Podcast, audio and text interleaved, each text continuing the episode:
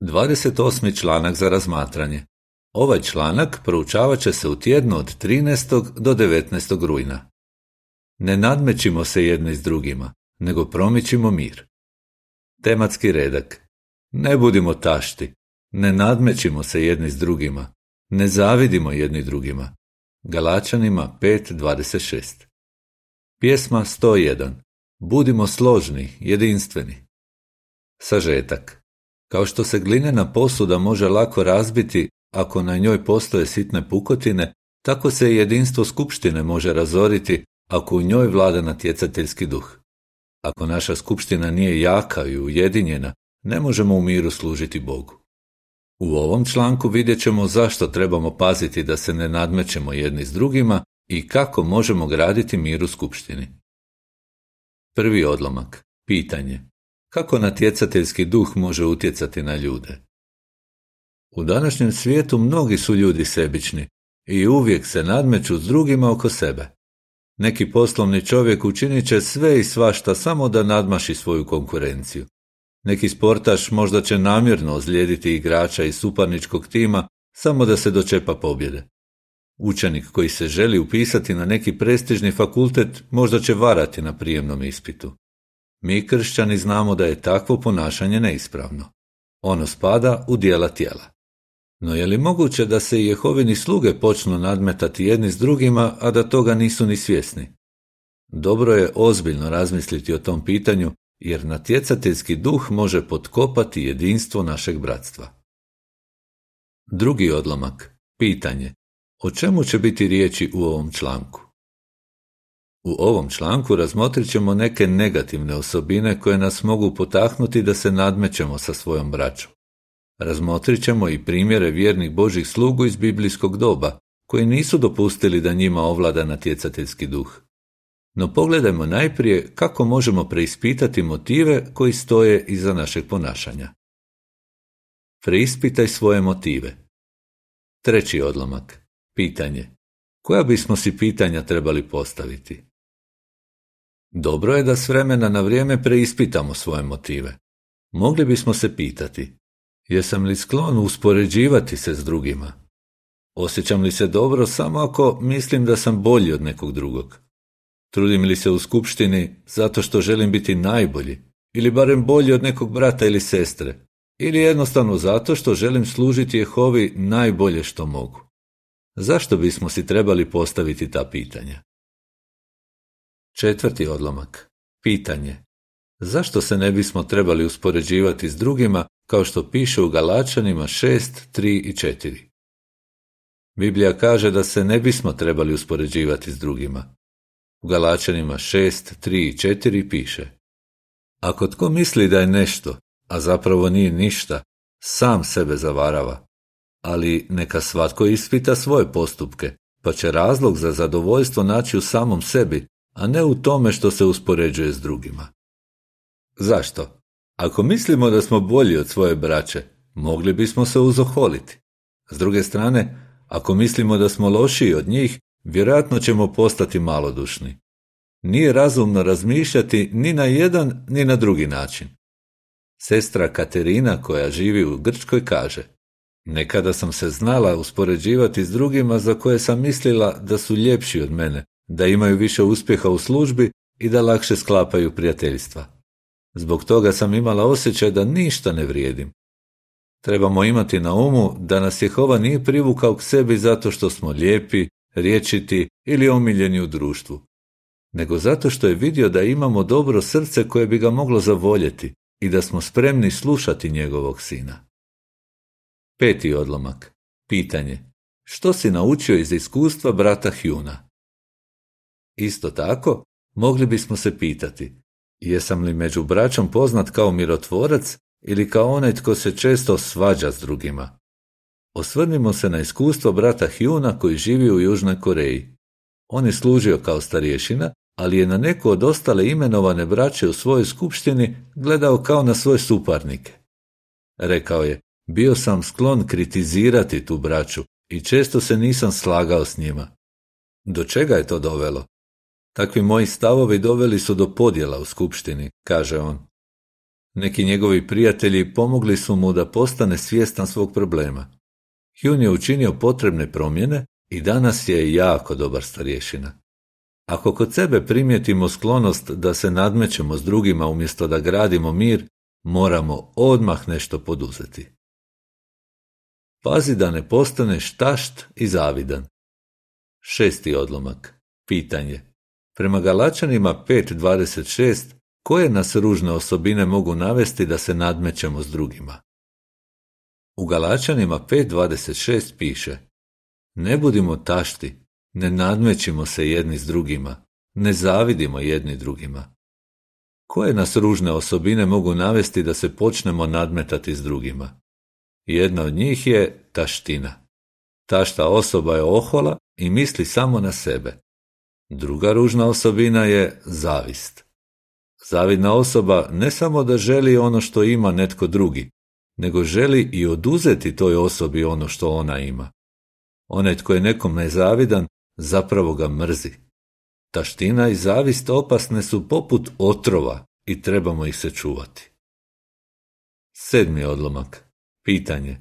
Kako nam zavist i taština mogu naštetiti? Objasni to pomoću primjera.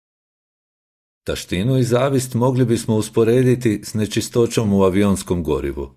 Avion možda može poletjeti, ali nečiste tvari mogu blokirati dotok goriva i zbog toga se može dogoditi da motori izgube snagu kratko prije slijetanja i da se avion sruši. Slično tome, netko može neko vrijeme služiti Jehovi. No, ako je ohol i zavidan, on će prije ili kasnije posrnuti i pasti. Prestaće služiti Jehovi i nanjeće štetu i sebi i drugima. No kako se možemo čuvati zavisti i taštine? Osmi odlomak. Pitanje. Kako se možemo boriti protiv taštine? Protiv taštine se možemo boriti tako da primjenjujemo savjet koji apostol Pavao dao Filipljanima. Ništa ne činite iz sebičnosti niti iz taštine, nego budite ponizni i smatrajte druge većima od sebe. Filipljanima 2.3 Ako druge smatramo većima od sebe, nećemo se nadmetati s onima koji su u nečemu bolji ili sposobniji od nas.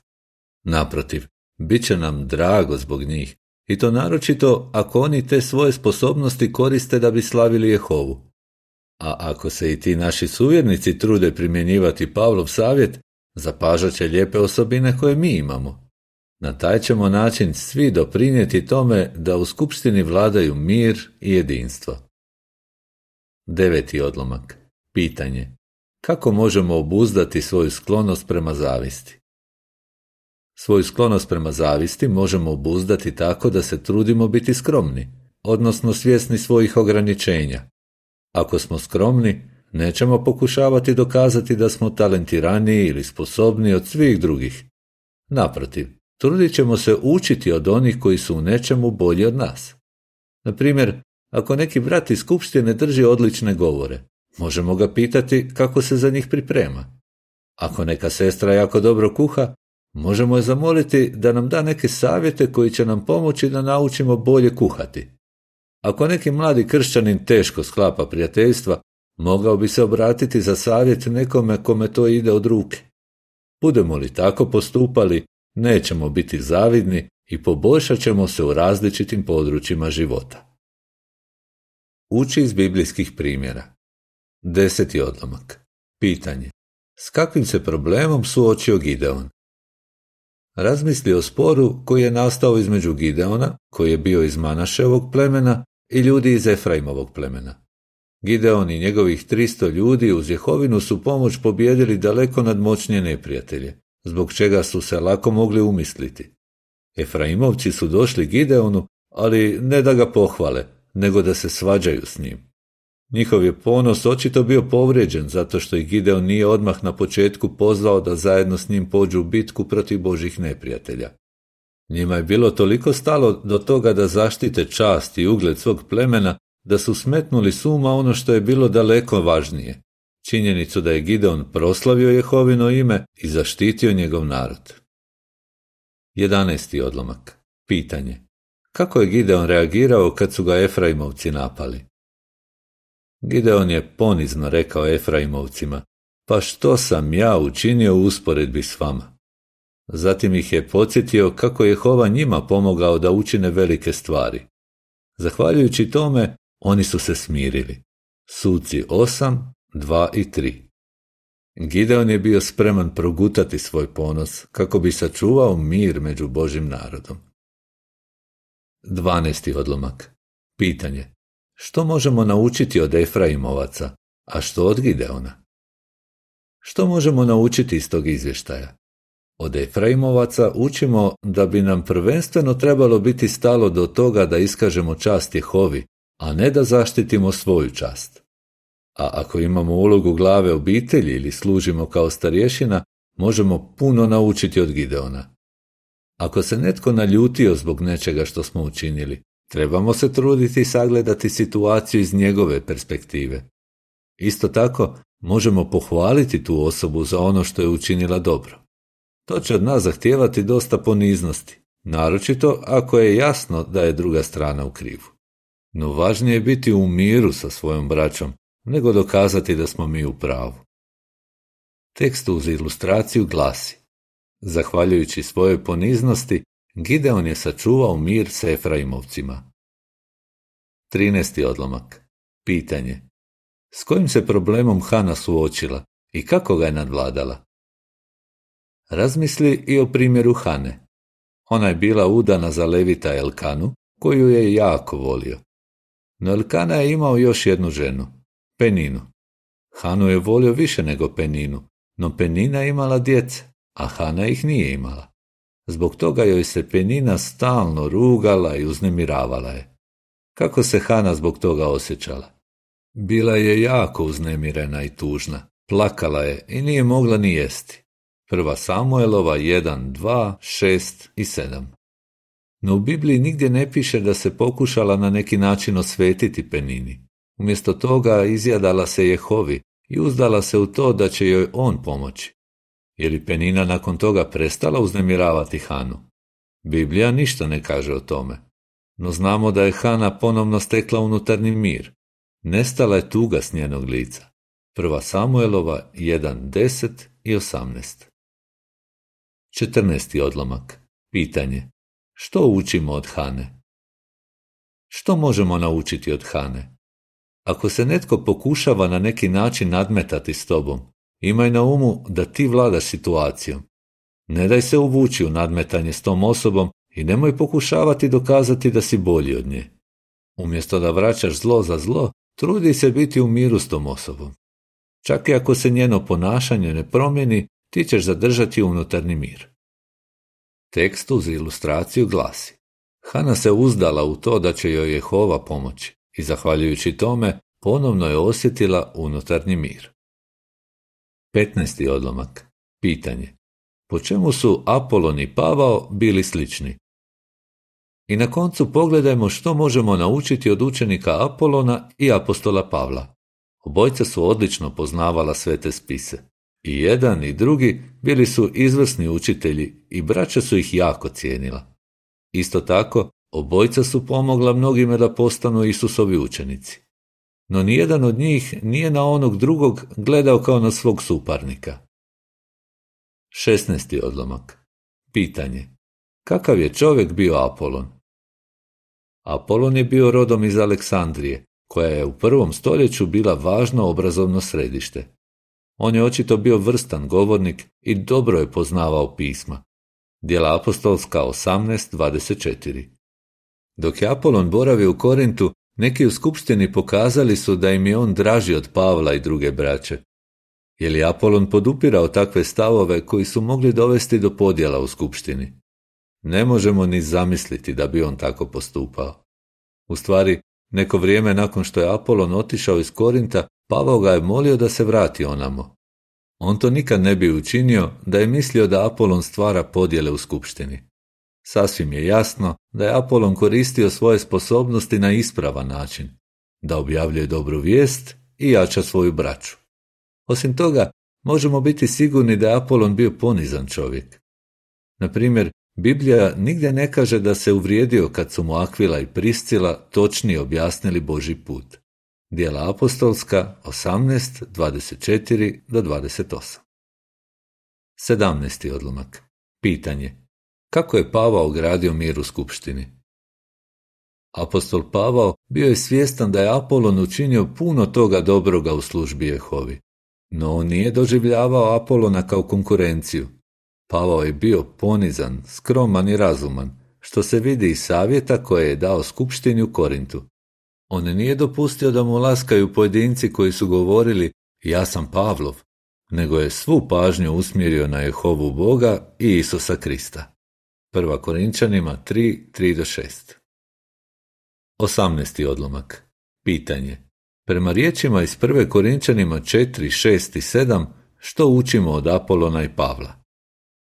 Što učimo od Apolona i Pavla? Možemo se puno truditi u službi Jehovi i možemo mnogima pomoći da napreduju do krštenja, no trebamo biti svjesni da sve to postižemo samo zahvaljujući Jehovinom blagoslovu. Primjer Apolona i Pavla pruža nam još jednu pouku. Što više odgovornosti imamo u skupštini, to više imamo priliku graditi mir među braćom. Jako smo zahvalni što nam starješine i sluge pomoćnici pomažu da budemo ujedinjeni i u miru jedni s drugima. Oni to čine tako što sve savjete koje nam daju temelje na Božoj riječi i tako što ne skreću pažnju na sebe, nego na Isusa Krista, koji je naš uzor. U prvoj Korinčanima 4, 6 i 7 piše Braćo, uzeo sam za primjer sebe i Apolona da vam predočim o čemu govorim. Učinio sam to za vaše dobro kako biste naučili ovo. Ne idite preko onoga što je napisano tada nećete biti ponosni i nećete jedne smatrati boljima od drugih. Jer tko tebi daje prednost u odnosu na nekog drugog? I što imaš, a da nisi dobio? A ako si to dobio, zašto se hvališ kao da nisi dobio? Tekst uz ilustraciju glasi Apolon i Pavao bili su svjesni da sve što postižu u službi mogu zahvaliti Jehovinom blagoslovu i zato nisu jedan drugoga smatrali svojim suparnikom. 19. odlomak. Pitanje. Što svatko od nas može činiti? Svatko od nas ima neke talente i sposobnosti koje je dobio od Boga. Te darove možemo koristiti kako bismo služili jedni drugima. Prva Petrova 4.10 Možda mislimo da nemamo naročito važnu ulogu u skupštini. No to nije istina.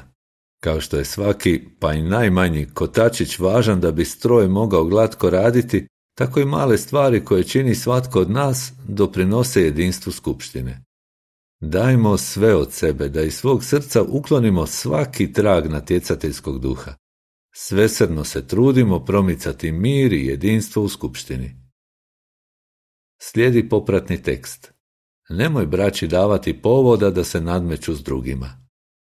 Mogli bismo nenamjerno raspirivati natjecateljski duh u skupštini ako bismo iznosili svoje mišljenje o tome tko je najbolji govornik, tko daje najbolje komentare ili tko je najbolji pionir. Jednog starješinu mogli bismo uspoređivati s nekim drugim čije sposobnosti jako cijenimo. Starješine su samo ljudi i ako se nekog starješinu stalno uspoređuje s nekim drugim, on bi tog brata mogao početi doživljavati kao svog suparnika. To bi bilo na štetu cijeloj skupštini. Kako bi odgovorio? Zašto trebamo preispitati svoje motive? Kako se možemo boriti protiv sklonosti da se nadmećemo jedni s drugima? Što si naučio iz dobrih primjera koje su nam pružili Gideon, Hana, Apolon i apostol Pavao? Pjesma 80. Kušajte i vidite da je dobar Jehova. Kraj članka.